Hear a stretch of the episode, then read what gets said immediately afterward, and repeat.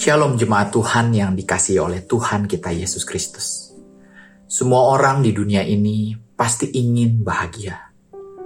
Dan untuk mendapatkan kebahagiaan yang mereka inginkan, banyak orang melakukannya dengan berbagai macam cara yang tanpa disadari oleh mereka tidak membuat mereka mendapatkan kebahagiaan yang mereka inginkan, melainkan sebaliknya.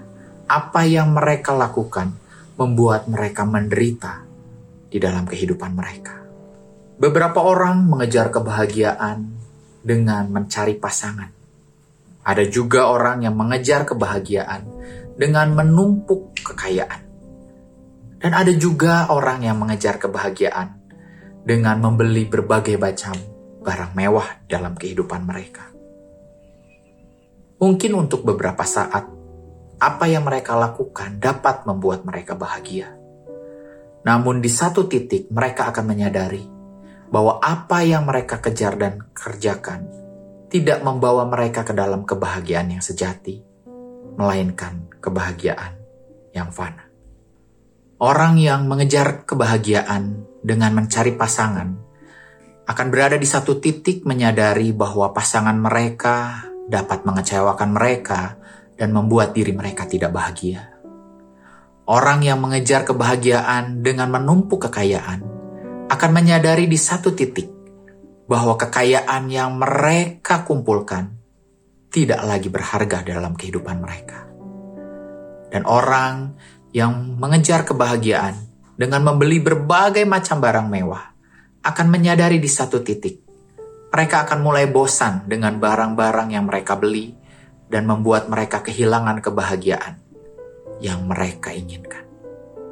Lalu bagaimana untuk kita bisa mendapatkan kebahagiaan yang sejati yang tidak lekang dimakan oleh waktu?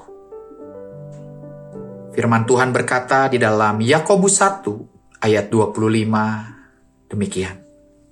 Tetapi barang siapa meneliti hukum yang sempurna, hukum yang memerdekakan orang, dan ia bertekun di dalamnya, jadi bukan hanya mendengar untuk melupakan, tetapi sungguh-sungguh melakukannya, ia akan berbahagia oleh perbuatannya. Firman Tuhan berkata, untuk kita mendapatkan kebahagiaan adalah ketika kita dengan sungguh-sungguh meneliti hukum yang sempurna, yaitu hukum yang memerdekakan orang. Bukan hanya untuk didengar, untuk dilupakan, tetapi kita sungguh-sungguh melakukan hukum tersebut Apakah hukum yang sempurna itu? Apakah hukum yang memerdekakan orang? Tidak lain, itu adalah firman Tuhan yang kita dapat temukan dan kita baca dan kita hidupi setiap saat. Pertanyaannya, apakah kita sudah menyediakan waktu di keseharian kita untuk kita meneliti hukum yang sempurna tersebut? Apakah kita sudah menghidupi setiap kebenaran firman Tuhan yang kita baca ataupun kita dengarkan. Kalau kita ingin bahagia, pastikan untuk kita meneliti hukum yang sempurna dan menghidupi hukum tersebut di dalam kehidupan kita.